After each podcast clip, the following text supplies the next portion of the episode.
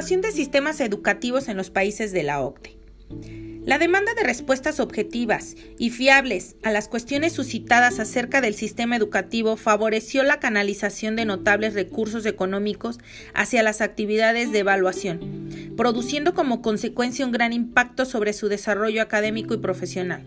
La evaluación educativa experimentaría así un apreciable desarrollo a partir de finales de la década de los 60. Cuya influencia se haría sentir progresivamente en otros países. En estudios realizados en los años 60 y 70, el número de participantes oscilaba entre 6 y 15 países.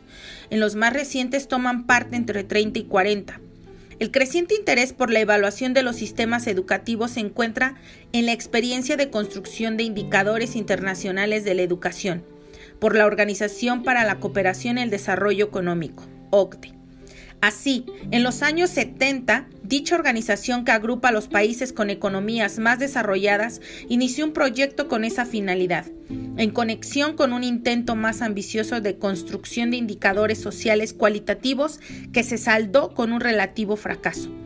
Desde finales de los años 80 y durante los 90 se han puesto en marcha mecanismos institucionales, centros u organismos de evaluación de los sistemas educativos de países como Francia, Suecia, Noruega, España, Argentina o Chile.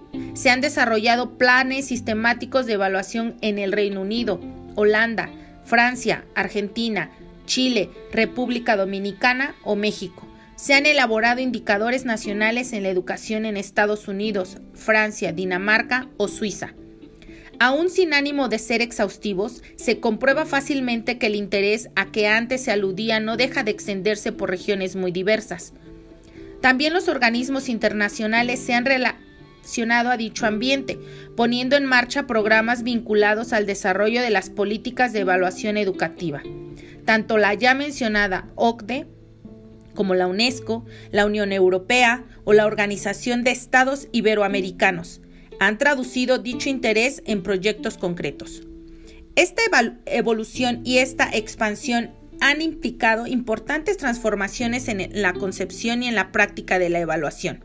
En primer lugar, habría que hablar de cambios conceptuales, entre los que el ejemplo paradigmático es la sustitución de nociones monolíticas por otras pluralistas y el abandono de la idea de una evaluación libre de valores.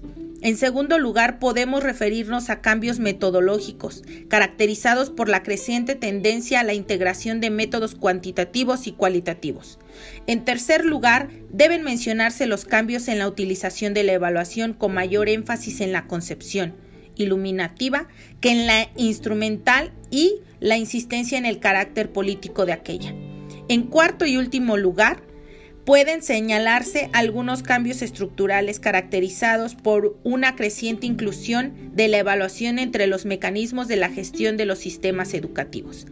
El monitoreo de la calidad del sistema educativo es un componente bien desarrollado dentro del enfoque de la evaluación en México. Las autoridades educativas y la sociedad civil han puesto mucha atención en el desarrollo de indicadores a nivel nacional y estatal para medir la calidad del progreso del sistema educativo en general.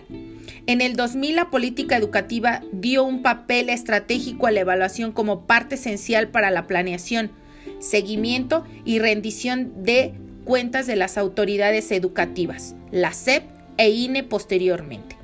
Este enfoque clave sobre la evaluación del sistema se refleja en el establecimiento de sistemas completos de información y evaluaciones nacionales basadas en muestras que se han perfeccionado continuamente a lo largo de la última década.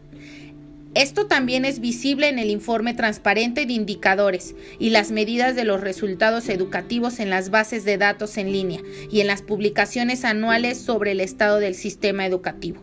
Desde el inicio de la década del 2000 se han puesto cada vez mayor atención en la amplia publicación y diseminación de informes en diferentes formatos entre las autoridades de educación, directivos, familias y público en general. Además, hay una gran apertura hacia las evaluaciones externas y la evaluación internacional de los alumnos que puede ayudar a establecer un punto de referencia para el desempeño académico de México en relación con otros países. México ha estado participando en diferentes estudios internacionales de evaluación de alumnos y ha trabajado para utilizar internamente los resultados. También se sigue de cerca las buenas prácticas internacionales y a menudo se invita a debate nacional a expertos de diferentes países para pedir su aporte y su punto de vista.